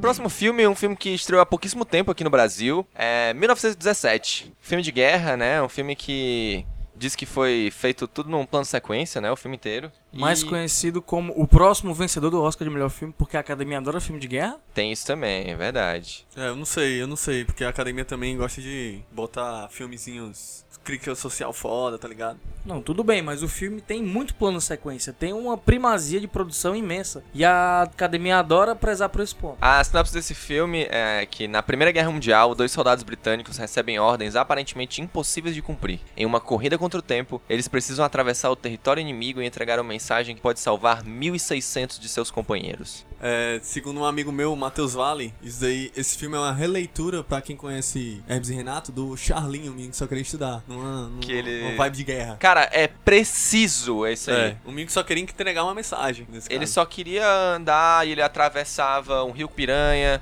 ele andava em cima do caco de vidro, Exatamente, cortava o exatamente. pé do pedaço de telha, lavava o caminhão. É, só Ele que- fazia tudo pra chegar na escola e pra entregar mensagem. Eu fiquei um pouco curioso em relação a ver esse filme, mas eu tenho um sério problema com filme de guerra. Por quê? Eu tenho meio que trauma, não sei porquê. Eu cresci com realmente com esse medo. Talvez eu me sinto mal como você se sente com terror. Eu realmente fico incomodado vendo filme de guerra. Tu é um homem da paz, então. Meu maior medo de infância era ter que ir pra guerra, velho. Pô, Não sei pois por quê. agora vai ser tua chance de ir pra guerra. Macho, eu dou um tiro no meu pé e finjo que sou um inválido. Eu lembro que quando a gente tava gravando algum dos últimos episódios, tinha saído a notícia lá que tinham bombardeado a base no Irã e tal, e o Dede começou a ficar tenso. Ele falou, galera, vamos parar aqui um pouquinho a gravação, que, que eu não sei se eu tenho, tenho mais fôlego, não. Ele ficou todo tenso, achando que ia ter Terceira Guerra Mundial de verdade. O Dede já tava no YouTube vendo tutorial de como segurar um rifle. já se preparando. Sim, mas eu tive também um pouco de vontade de ver por ser um plano de sequência, que eu gosto pra caralho. Tipo, Birdman, por exemplo, é incrível por causa disso. E também porque parece ser uma vibe mais Dunkirk, né? Que é sobre Sim. uma. Não é sobre a guerra em si, é sobre um evento dentro da guerra e aquele mo- explorando aquele momento. E isso pra mim eu acho legal. Eu adorei Dunkirk, por exemplo. É muito bom, eu gosto. Só que ele é uma experiência muito válida no cinema. Também o filme, ele meio que. Você vendo ele assim, você percebe que ele quer mostrar como era a ambientação da guerra naquela época, entendeu? Tipo, parece que é bem. É, como eu posso dizer. Fidedigno. Fidedigno com a realidade da época. Mostra os carinha na trincheira e tal. essas E a Primeira coisas. Guerra Mundial, né? O bagulho É. era bem trash, não tinha muita tecnologia ainda, nem nada. Era lama e bala nos peitos. Tanto é que alguns, alguns soldados morriam não do tiro, mas sim da infecção dos corpos mortos na trincheira. Caralho, é Caralho. verdade. horrível. bizarro. Verdade. O lance E- de remédio não era muito escasso, né? E, Eles tri- faziam os cor- eles deixavam os corpos lá se acumulando pra ajudar a montar as trincheiras, velho. Caralho. e trilha de produção do filme. Vários quilômetros foram construídos para fazer as filmagens dentro das trincheiras. Caralho, Um foda. set inteiro de uma cidade destruída, destruída foi construído só pra filmar aquele plano sequência final. Construíram só pra destruir. Já foi construído e destruído. Agora, eu acho que o 1917 ele vai ganhar como melhor filme, porque a academia vai ter pena do editor do filme. Porque, cara, é cada colagem e cada plano sequência que eu tenho pena do editor. E assim, me sensibilizando com a sua causa, Dedê, nesse momento. O editor foi Davidson Rodrigues. Um tweet que eu achei muito bom sobre a edição foi o do João Paulo, o Jumbo Paulo de novo, que ele é muito bom nos tweets. Foi que ele falou que o irlandês não podia concorrer à melhor edição. Porque o filme de 3 horas e meia claramente não tá Tinha editado. que cortar nesse filme ainda, é verdade. Botaram a versão zona crua lá. Pá! A minha resenha desse filme, eu assisti ele numa qualidade duvidosa e eu quero assistir de novo no IMAX. É. Mas a minha resenha foi a seguinte: Forrest Gump na guerra, onde o menino só corre e o diretor faz a gente acreditar que ele tinha um cartão de memória muito grande na câmera dele e filmou tudo numa lapada só. Foi boa, Depois foi É, do boa. Vrum Vrum, eu pensei que esse era um monte de bala. Tá, pá, trá! o Sam Mendes, inclusive, que é o diretor do filme, né? Ele é conhecido por ter ganho o Oscar logo no primeiro filme, que foi por Beleza Americana. Caralho, que foda. Caraca. O primeiro filme dele foi logo um clássico. Inclusive, foi um dos Oscars roubados em 2000, dos americanos. Roubado por quê? Não foi o caso dos Oscars, Oscars que foram Ele roubados? ser roubado no sentido de que ele não merecia. Não, foi. dos Merecia pra americanos. caralho, puta filme. Foi um dos Oscars furtados, foi do, do melhor Mas que ele vem, tipo, numa baixa há muito tempo, ele não vem muito respeitado é, no, no cenário de filmes. Mas é que massa que é o filme bom dele. Jordan. I'm just going over home. Na reta final dos indicados, temos Era uma Vez em Hollywood. O filme do grandiosíssimo Quentin Tarantino. Eu, como fã, digo que a qualidade do cara tá decaindo, velho. O filme atrás do outro tá horrível. Desde Django, não- eu não gosto de nenhum filme que ele faz. Peraí, Diego é ruim? Django é ótimo, Ah, sim. mas o, o- os Oito Odiados. outro Diários eu acho muito chato. E Horrível. esse, então, eu nem assisti, eu mas quero acho ver. o Diários muito ruim. Eu gostei, eu gostei do filme, assim. Mas eu sou fanboy do Tarantino. Eu, particularmente, tava com a torcida pra que ele ganhasse o melhor filme. Eu acho, sendo bem sério, eu acho que quem vai levar era a vez de Hollywood. Tu acha mesmo? Sério é mesmo? Acho. Eu acho que vai ser, tipo, meio que inesperado. E quem vai Surpresa. levar é Vai o ser a Tarantino. zebra. Vai ser a zebra. Não. Uma zebra que não é zebra, né? Mas eu acho que ele leva. Eu sinto isso, sei por quê. Ele é um filme que reverbera muito com a cultura americana. Exatamente, eu acho que ele é muito cinema puro ali. Ele tem uma vibezinha ali meio que Homenageando. contemplativa do- da época. É uma ode ao cinema. Exatamente, tem a épocazinha do cinema ali crescendo, aí pega ali Sharon Tate, Bruce Lee, não sei o que eu acho que ele vai ser um filme que agrada muito, que envolta assim premiação grande. Eu acho que ele realmente leva, no final das contas. Tu acha que é o suficiente pra Não, eu academia? não gostei do filme. Eu acho o filme bem ok, pra ruim. Eu realmente esperava muito mais e etc. Eu realmente não me satisfez do filme, mas eu acho que ele é a cara de filme do Oscar. Pra quem não assistiu esse filme, a resenha é... No final da década de 1960, Hollywood começa a se transformar e o astro de TV Rick Dalton e seu dublê Cliff Booth tentam acompanhar as mudanças. É bem um filme sobre filme, um filme sobre a indústria de filme e... Pra quem não conhece a história do Charles Manson, esse filme não faz sentido nenhum. Não, ele é realmente Você- Ah. referência atrás de referência a isso. Você tem que saber o que aconteceu. E eu acho que é por isso que muita gente aqui no Brasil talvez não curta tanto. E nos Estados Unidos isso é muito fato conhecido geral. Sim. E a galera, tipo, não tem problema em reconhecer isso, se liga? A pessoa, antes de ver o filme, deveria dar uma estudada no Charles Manson, que é o Charles Manson, que é que ele fez. E mesmo que você veja o filme e tiver achando ele ruim, só aguenta, só aguenta até o final. Que o final é... é, o final é muito bom. É. Outra coisa, se não quiser ler sobre Charles Manson, pelo menos leiam sobre a Sharon Tate, pelo menos É Sharon verdade, Tate, Sharon porque Tate é incrível. é muito importante o texto dela. Se você não souber, você não vai entender porque ela tá lá no filme. Ela não explica assim, ela não te dá muito explicação, contexto ali. é Você tem que saber mais, mais ou menos. Eu acho que a- aquela guriazinha que contracena com o DiCaprio no- quando ele vai fazer o seriado de novo, ela merecia ter sido indicada. Ela é muito boa, velho. Sim, sim, ela é boa mesmo. É, inclusive o Tarantino já ganhou duas vezes, né, o Oscar, as duas por roteiro, nunca ganhou o melhor filme. Foi pro Django Livre e por Pulp Fiction. Sim. Pois é. Merecia mais, eu acho. Não, mas são dois Oscars merecidíssimos aí. São Mas, dois macho, ótimos eu filmes. fico puto por Bastardos Inglórios não ter nenhum. É um absurdo, Exatamente. cara. Em tempos memoriais como esse do fascismo, Bastardos Inglórios não tem nada, eu acho um crime. Caralho, Bastardos Inglórios é o melhor filme da Tarantino, eu acho. Tem de atuação, né? Do Christopher Waltz. A situação do Christopher Watts é absurda. O único Oscar de atuação em um filme do Tarantino até hoje. E O Brad Pitt agora deve ganhar. eu acho que ganha também. Coadjuvante. É indicado na categoria de melhor Brad Pitt sem camisa. Melhor Brad Pitt brucutu, viu? O Brad Pitt ganhou o prêmio e disse que tá no Tinder. Vocês viram antes? Deu certo já, já pegou Aquele, a aquele diferença de meme, volta. aquele meme. LinkedIn. É, aí ele no Tinder ele com algum prêmiozinho na mão. Sem camisa. Maravilhoso, por sinal. O pior é que o Brad Pitt ele é um ator bonito que ele atua bem, assim. Ele Sim, sempre sim. manda muito. Desde o Clube da Luta, que ele tá maravilhoso aquele filme. Toda vez que eu vou na academia, eu faço um, um tipo de abdominal específico, que é o abdominal pra você ficar com aquela cavinha do Brad Pitt no Clube da Luta. O Vzinho da, da cintura. Exatamente. E só pra finalizar, meu Larry Box sobre o filme é a opinião comum da galera, né? Que é provavelmente um dos piores filmes do Tarantino. E dito isso, ainda é muito foda, porque é Tarantino. Mas se você não conhece a história do Manson, realmente você vai achar um lixo. Bacurau é melhor do que Era Mesma Noite. Não assisti ainda. Um dia eu vou assistir. Caraca. Mas Bacurau é melhor.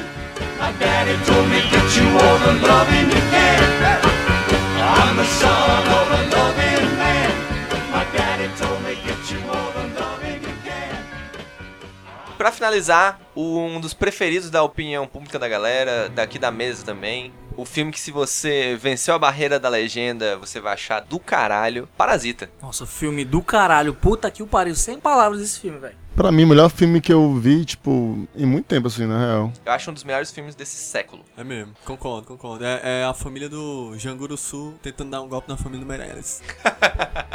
Pra mim é, é o grande exemplo da família é, ensinando Infojobs como ganhar emprego. Eu realmente achei Parasita foda em todos os aspectos. Pra mim é. Realmente merece tudo, merece o mundo, merece o mundo. Pô, ele inclusive concorre a melhor filme e a melhor filme estrangeiro. Que aí provavelmente vão dar só o de melhor filme estrangeiro pra eles com o prêmio de consolação. Com Mas que ele toda merecia os certeza. dois, eles mereciam Merecia é demais, Com facilmente. toda certeza. Bom John Ho, entra na minha casa, come cu da minha família inteira, por favor. E ele foi indicado como melhor filme só porque a academia sofreu pressão pra isso. Porque eles não indicariam um filme asiático pra- como melhor filme. Também acho. É, mas assistam, é uma crítica social muito foda. E vale a pena assistir e reassistir. Eu já assisti três vezes e toda vez eu pego uma coisa nova que eu realmente não tinha reparado. E é um filme que não vale nem a pena ler a sinopse aqui, porque Entrega. in- não é nem que entrega, mas tipo assim, só assiste, tá ligado? Você É. não precisa saber de nada. é, Só precisa entender que é uma família fudida que não quer ser mais fudida. E Sim. eles vão fazer qualquer coisa pra deixar de ser fudida. Inclusive, abram mais os olhos pro cinema coreano, tem muito filme foda. É, assista, inclusive, Burning, que é muito foda em chamas. A Criada é muito foda também. Agora, uma coisa que eu acho triste é que a refilmagem americana de Parasita já foi confirmada. Parece que cancelaram o que eu tinha lido e vão fazer uma série da HBO que vai ser pós, parece. Vai ser tipo como se fosse o mesmo universo, mesmo contexto social. Eu já acho isso um pouco chato, porque é uma obra muito bem fechada e construída, e vão lá e explorar mais dinheiro em cima dessa obra. Velho, não tem o que mexer em Parasita, não tem o que mexer. Não É. tem, Acho que velho. vão, Adicionar, não tem nada. Acho que vão fazer a mesma coisa com o Coringa, né? Já anunciaram que vai ter continuação do Mas Coringa. muito- não precisa. Só pela velho. bilheteria, né? É. Dá dinheiro, o Deu filme, os dinheiro, caras bora fazem botar mais. alguma é. coisa a Ou vão mais aí. fazer isso, ou vão fazer tipo um universo, outro vilão, aí bota depois o pinguim ali, etc. E E a minha resenha do filme foi apenas uma palavra, foi... Rapaz! Com a voz do xaropinho. Grande Foi só xaropinho. isso. aqui tem café no bolo.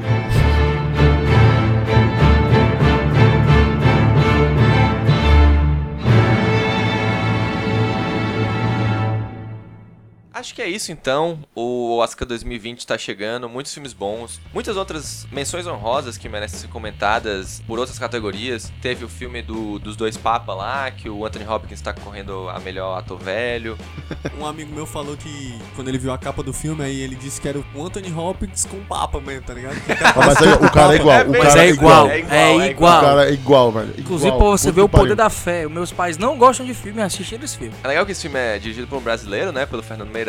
Uma indicação indireta ao cinema brasileiro, né? Verdade, que tá bombando, né? Esse ano. Bacurau não foi indicado, nem o Vida Invisível, mas temos dois representantes brasileiros, né? O Fernando Meirelles no Dois Papas, que não tá indicado a melhor diretor, mas o filme está indicado em algumas categorias. E o grandiosíssimo documentário, né? O Democracia em Vertigem. Só a indicação do filme já é só pra irritar o Bolsonaro. Foi uma grande vitória. Bacurau não foi indicada a nada porque sofreu pressão do governo norte-americano pra não indicar o filme. O que é um filme criticando exatamente a posição colonialista daquele bagulho lá.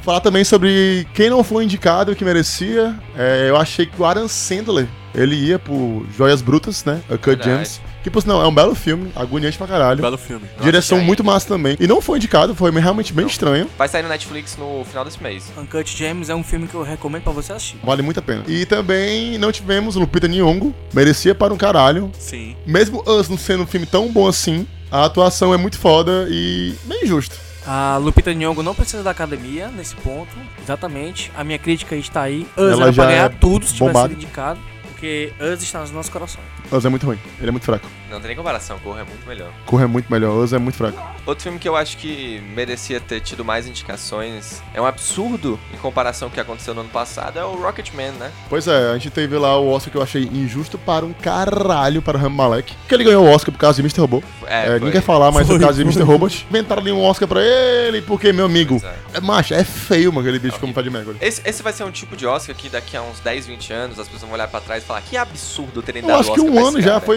mais ou menos esse efeito, imagina que 10 anos, vai só Acho que em piorando né? 30 mesmo. segundos já foi. Já deu esse efeito aí. Quando o cara entregou o envelope, ele pensou, putz, Eu acho que o Rocketman merecia pelo menos uma indicação, não, que não- nem que não ganhasse. Mas o filme é muito bom e o cara atua muito bem. E além de tudo, o cara toca e canta. O Rami Malek nem pra isso. e só Sim, dublava e sim. mal. Só fez dublar. Então é isso, temos um podcast, um episódio recheado de informações sobre o Oscar. Nem todas são verdades. Espero que a agência Lupa não escute esse podcast pra checar as informações. Ixi, Se depender da agência Lupa, o Renan tá preso já, viu? Cara, eu sigo os caras no Twitter, velho. Faz isso não. E falando em Twitter, eu sou arroba André Stadler em todas as redes sociais, no Kik Messenger, no Snapchat e no Viber. É, eu sou o De Rodrigues com X no final, no Twitter, no Instagram e tudo que é rede social. Eu sou Tainan Contil no Twitter e Tainan Miski no Instagram. Quem quiser me seguir lá, quem quiser também me paquerar, tá DM aberta aí. A gente vai achar essa mulher pra você, viu, Taranzinho? E o meu arroba no Twitter é arroba TheLobbyBoy, porque eu sou o cinéfilo safado fã de Wes Anderson, né? Beleza. Todas as redes vão estar na descrição do episódio. Passem um especialista em nada pros seus amigos. Brevemente estaremos criando um Twitter do nosso podcast pra vocês falarem com a gente direto, comentarem, espalharem a palavra. Postem no Instagram de vocês. Eu não vi ninguém postando no Instagram de vocês. Eu achei um absurdo. Eu vi vocês mandando a música nova da Lady Gaga e ninguém postou o especialista em nada. Tristes. É um absurdo, um absurdo. a juventude tá perdida. Ainda bem que no novo edital da cultura brasileira lá não pode nem pôr rock. Só tem podcast. Então é Sim. isso aí. Escutem o Especialista em Nada, espalhem pra todo mundo. Até o próximo episódio. Um beijo no cérebro. Valeu, galera. Beijo grande. Tchau, tchau, negado. Fui.